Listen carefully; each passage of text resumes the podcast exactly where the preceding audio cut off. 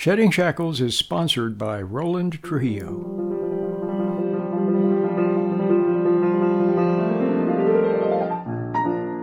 Welcome to Shedding Shackles. Today's topic is How to Be Smarter Than Einstein. And now, here's your Shedding Shackles host, Roland Trujillo.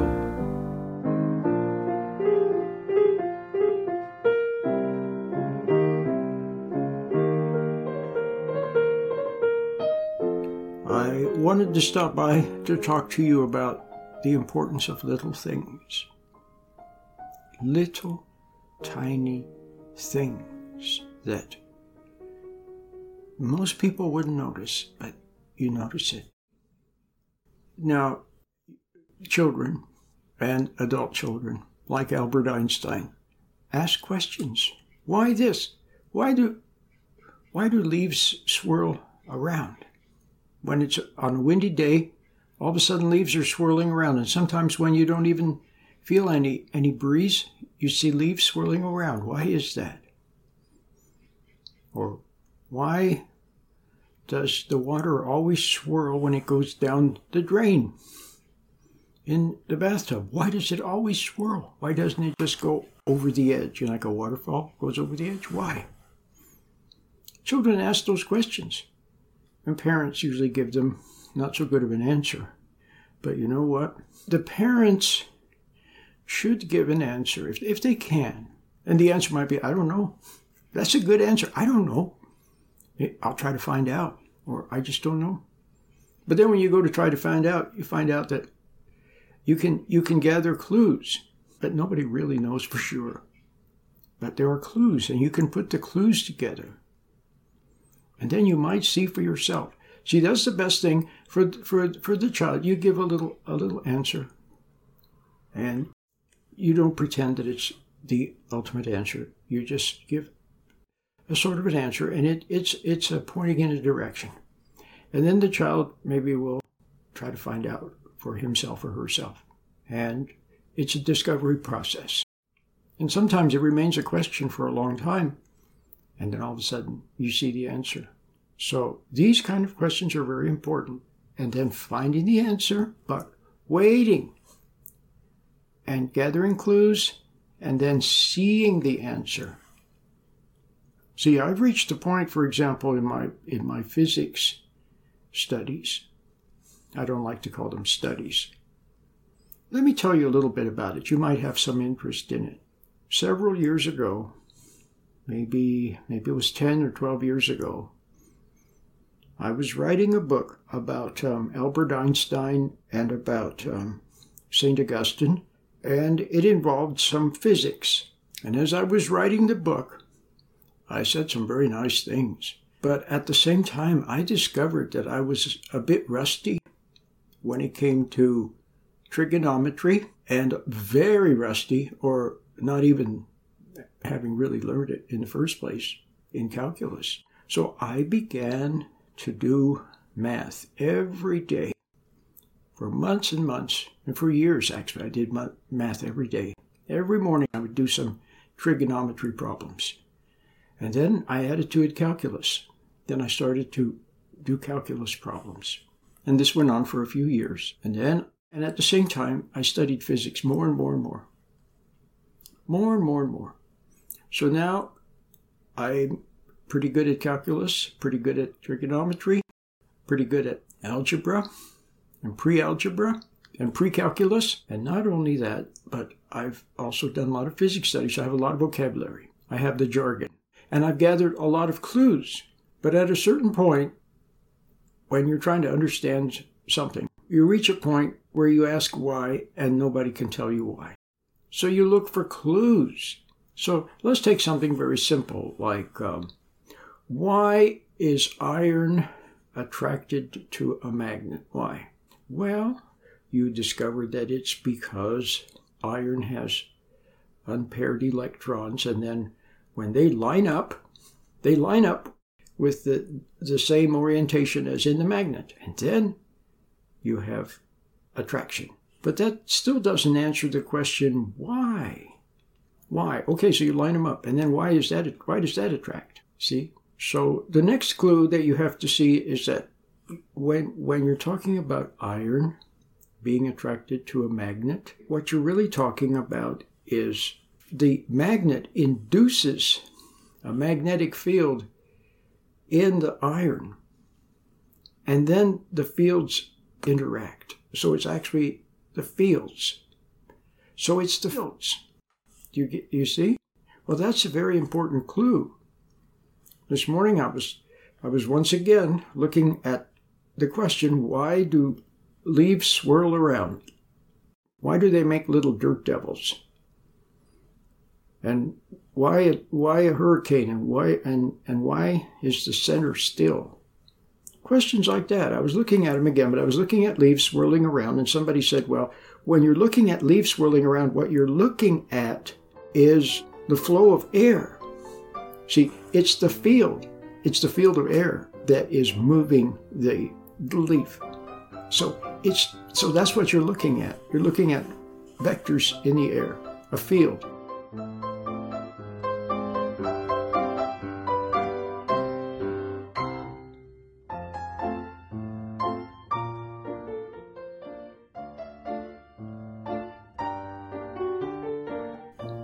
So that's very important. And then another clue that I read this morning and I read yesterday, it said the visible is made by the invisible. That which is seen is made by that which is not seen.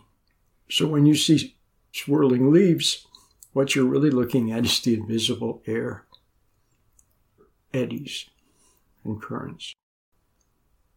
Isn't that amazing? So these are little things that you notice. So one of the secrets to life is to keep noticing those little things. Now, when you get close to your intuition, like someone like Albert Einstein did, for example, do you know that you can actually get closer, and you should be? You should actually be closer to your intuition than Albert Einstein was. You should. See, Albert Einstein, he kept asking why, and he wouldn't take mealy mouthed answers, and he wanted to see for himself, and he had an interest in some things, and he had a, a carefree, independent spirit. And he didn't do very well in school because of that. He didn't, but there was one teacher that hated him he hated Albert Einstein because Albert Einstein sat at the back of the classroom with, with a kind of a smirk on his face, you know, like Alfred E. Neuman from Mad Magazine. Kind of like, what, me worry? The teacher hated him. But you know what? Many, many years later, after Al- Albert Einstein had discovered the theory of relativity and won the Nobel Prize and everything, the teacher said, you know what? He's a pretty smart guy. Had to admit it. So where was I going with all this? Oh, yeah, so he was close to his intuition. See, first he intuited something, he knew something. They said he was unbudgeable. There was a nice man who wrote a biography of Albert Einstein. Pais, I think his name is. He was actually an associate of Albert Einstein. He wrote a very nice biography. He said that they said about Einstein that he was unbudgeable. So that's a made up word. You know what budge means to, to nudge something. He was unbudgeable. He saw what he saw, what I said last week on the on the radio program. He saw what he saw, and he knew what he knew, and nobody was going to convince him others otherwise. So he just knew that something was true. He just knew it, and he didn't doubt it. And then he would do the math, and then years later, that it would be confirmed. The experiments would confirm that what he said was was correct. But anyway, he was very close to his intuition, and that's where you you have to be even closer than that why? Because that's the way a human being is supposed to be. We were meant to move intuitively, to realize things, to see things, to, to have wisdom and understanding. What, what do you think people like Isaiah and Jeremiah and people like that, they were close to their intuition. So close that they were said to walk with God or that they were a friend of God. They were very close to that intuition. That's how He communicates. That's how God communicates with us. Wordlessly, intuitively. And then, see, things so things on the outside, they only confirm what you already know. Or perhaps the words of someone else might wake you up to see something. Like when I'm listening to the radio, I often listen to the Christian radio. 99% of it goes in one ear and out the other. I do like it though when, when they do sometimes quote scripture verses. That I like. Because there all of a sudden is a scripture verse and I see it. I see a deeper meaning in it, deep meaning that I didn't see before. Then maybe a couple of years later, I'll see it again, even deeper. So you see, it's like a clue. But how do I, why do I know? So there's a, the little thing again. Do you, do you see what I mean? So why do I notice such little things? And why does suddenly some little thing awaken me and then I see? See, it's, it's my intuition. Because not only does intuition help you to know wordlessly, to realize, to see, to, to say aha, to have the aha moment, but it also de- delicately nudges, makes something interesting to you. All of a sudden, something is interesting to you, or you take note of something. It causes you to take note of it. I remember years ago, all of a sudden I heard what Christ had said. He said, All who sin are slaves. And something made me notice that. All who sin are slaves. And then I thought about it, and I wrote about it, and I pondered it, and it was in the background of my thinking from time to time, every day or many days, as something very, very nice. And then I went out into the world and I saw it over and over again. I saw people who were in dysfunctional relationships and codependent, and I saw addictions and I saw compulsions.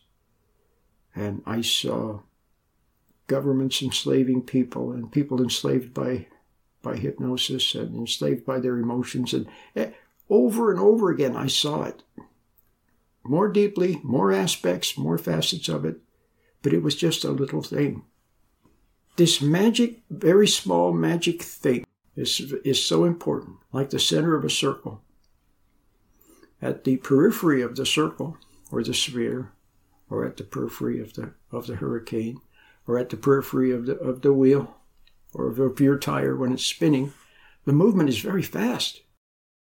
But you get closer and closer to center, it's slow and slower. And then at the very absolutely perfect center, there is no motion the motion that you see around the circle, going round and round, where up becomes down and down becomes up. It, it the magic is at that center. It's like a teeter totter. One side goes up, the other side goes down. And there's a magic point in the middle of the teeter totter, a perfect magic point where there's no movement. But from that no movement, it makes possible. See? So this is very, I don't want to say mysterious. It's very, it's magical. The magic of the very small. The magic of the very small. Swedenborg said that. He said that when you look at things, you know, you look at something and then you look at it close, more closely, and then you look at it under a microscope, and then you look at it under an electron microscope. The smaller it gets, the more beauty there is in its in its form and its shape and what's going on. The deeper you delve into it, the more there is. It's just fantastic.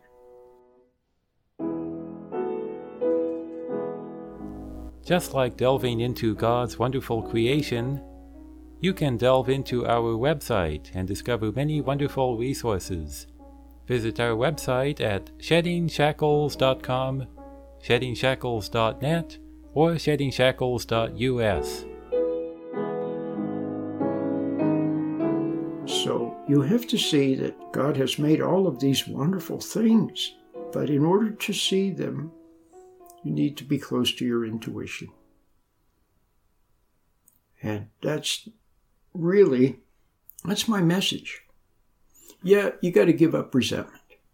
Because what does resentment do? It fixates you to the wrong thing. You look at another person, but instead of seeing them with understanding, you see them with hate, resentment, judgment. That's judgment.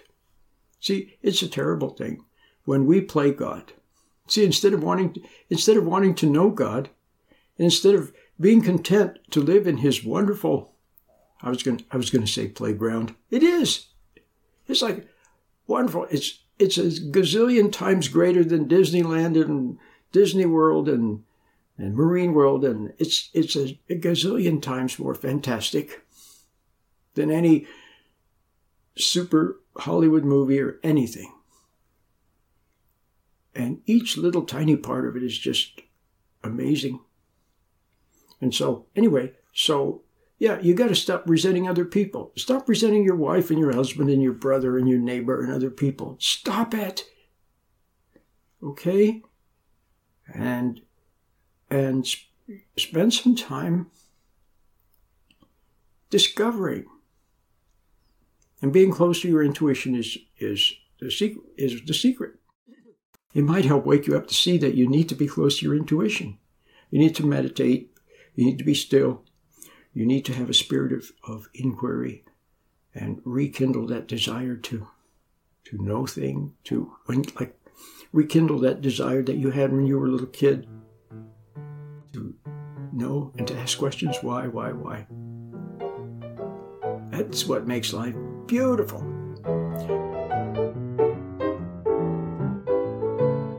Einstein was close to his intuition. First, he intuited, he realized something, or he noticed something, and and he had a sense of something.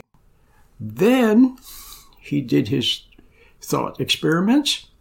Then he did the math and so on, and then later experiments confirmed what he knew in his heart from the beginning. He just sort of knew. Now, was he did he make some mistakes? He did. But if he had been closer to his, even closer to his intuition, then he wouldn't have made any mistakes. But the point I'm making is you need to be close to your intuition. Anybody that's ever done anything, whether it's a, an F.W. Woolworth, a J.C. Penney, a Stephen Jobs creating Apple, whether it's uh, an Albert Einstein or Madame Curie or a Christopher Columbus or someone who honored principles, like a George Washington, for example. These people were so close to their intuition that they just knew what was true or what was right, or they strongly suspected it and they wouldn't let go of that. And what, what do we call that? We call it faith. We also call it self confidence. That's what you need. Now, what's your problem? When I say you're, I mean the average person.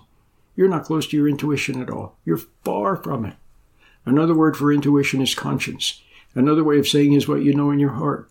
Another way of saying is what you see, what you realize, independently of anything else. But your problem is, again, when I say you, I'm talking to the 99.9% of people. Yeah, you have some intuition, but you, you, you, you, you doubt it. You disregard it. You ignore it. How, how many times have you I don't even have to tell you. You've made a lot of mistakes, haven't you? And afterwards, you could kick yourself. You say, "Why? You had a hunch. You you got involved with some with some guy, but you had a hunch. Maybe your friends tried to warn you. They said the guy's no good, but you didn't listen to your intuition, your hunch. Instead, what did you do? Why, you went with your emotions. But anyway, you need self confidence. You need faith. You need an independent way of realizing and knowing and following that, like a Christopher Columbus or George Washington, like an explorer, a scientist. And you see the result of when, so what happens then when you, when you don't follow your intuition, then you, be, then you have to look for some sort of guidance, don't you? Then where do you look? You look to other people. They themselves have lost their intuition. They spend too much time in school, too much time studying, and then they become ambitious. So it's like the blind leading the blind. You have to have the original you, Now, if somebody else said something that happens to be true, then you, you also have to see it for yourself. They say it, and you're, you're not sure. You wait until you see for yourself. That's the key. And anybody that's ever done anything, they follow what they what they know in their heart, regardless of what other people say. You're listening to How to Be Smarter Than Einstein. Watch the entire talk at our YouTube channel. Find it at sheddingshackles.com. That's sheddingshackles.com. You have to follow what you know in your heart. Stephen Jobs told us that in his, remember his famous, famous speech that he gave to the graduating class at Stanford. You've got to read that speech. It's not very long, or listen to it. He tells you, follow what you know in your heart, he tells you, not following procedures and protocols and policies and rules and and what it says in your textbook. Yeah, maybe what you say in, in your textbook is, is right and maybe it's not. You have to see it for yourself. Now, how do I use information? How do I use the Bible? How do I use spiritual writings? How do I use a textbook, a physics textbook, or a math textbook? Okay, the math or physics textbook will give me some basics. Then they become like like um, what, what's the word I want to use? Like little pieces that I can use then to, to, to talk. Like if you want to talk to people, you have to have some vocabulary. Okay, so I have some little math and some physics and science vocabulary and then some some religious vocabulary. But then how do they come together? From my intuition, from the inner light, from God. Just like a plant uses uh, some little minerals and things from the soil. But where does the plant really get, get its inspiration and its life and its love? Where does it get it? From the sun. All right, so from my intuition, from the inner light, from God, I get all of a sudden one day, I just noticed something. I just noticed everything seems to form spirals and circles revolving. If I drop some some drops of cold cream into my hot coffee on the top of on the surface of of the of the coffee, you have swirls, spiraling swirls like a galaxy. You look at look at the Milky Way galaxy. Look at the swirl swirl on the top of your of your coffee. Why? See, so I notice these little things.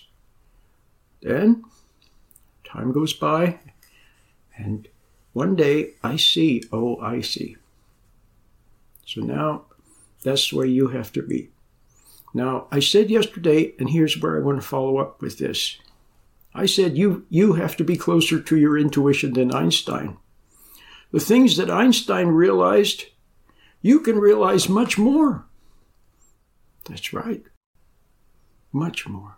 You can you can realize in a in a flash what takes the scientists of the world and the theologians of the world and and the common wisdom of the world takes them centuries. You can realize it in a flash. Now, why do you need that? Now, this is the point I wanted to make. That's why I'm making this follow up video here. Because this is important. You need your intuition, you need to locate it, you need to pay attention to it, you need to follow it. Because you need it to live. You need it for life. You need it in those delicate moments with your partner and your kids. When your child comes to you with something or your partner comes to you with something. Sometimes everything depends on what you say or do. In, in that moment, if you mess it up, how many of you can remember where you where someone said something to you they shouldn't have said? They said it and you've never forgotten it. How many times did you go to someone looking for understanding, especially when you were a kid, and all they gave you was some, they brushed you off, or they, they told you something that they had been told, or something they read somewhere. There was no love in it. There was no life in it. It has to be spontaneous. You have to be divinely inspired in the moment so that you don't mess up your life and don't mess up your relationship with your with your kids and with your with your partner with anybody you need to know you need to have that you need to have wisdom understanding insight there comes a time in life when you have to have that wisdom. When when your child is there or your partner is there you have to know what to say in the moment. It has to be perfect. It has to have the right timing. It has to be the right thing. It has to have the right energy. And it has to be perfect.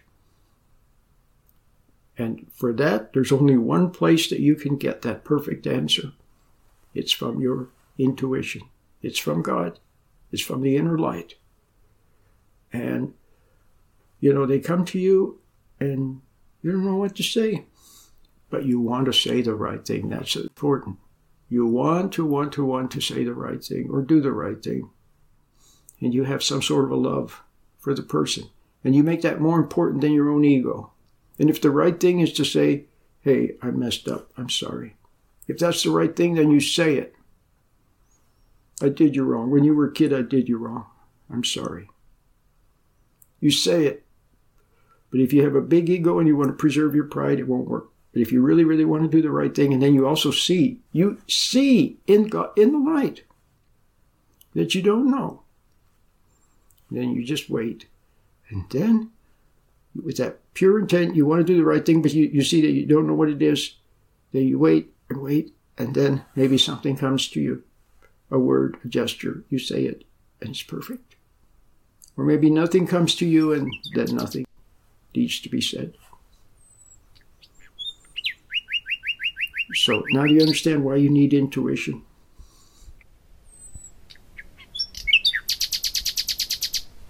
Until next time, Lord willing, and the creek don't rise. I'll see you then. Bye bye. Listen to Roland anytime by going to sheddingshackles.com.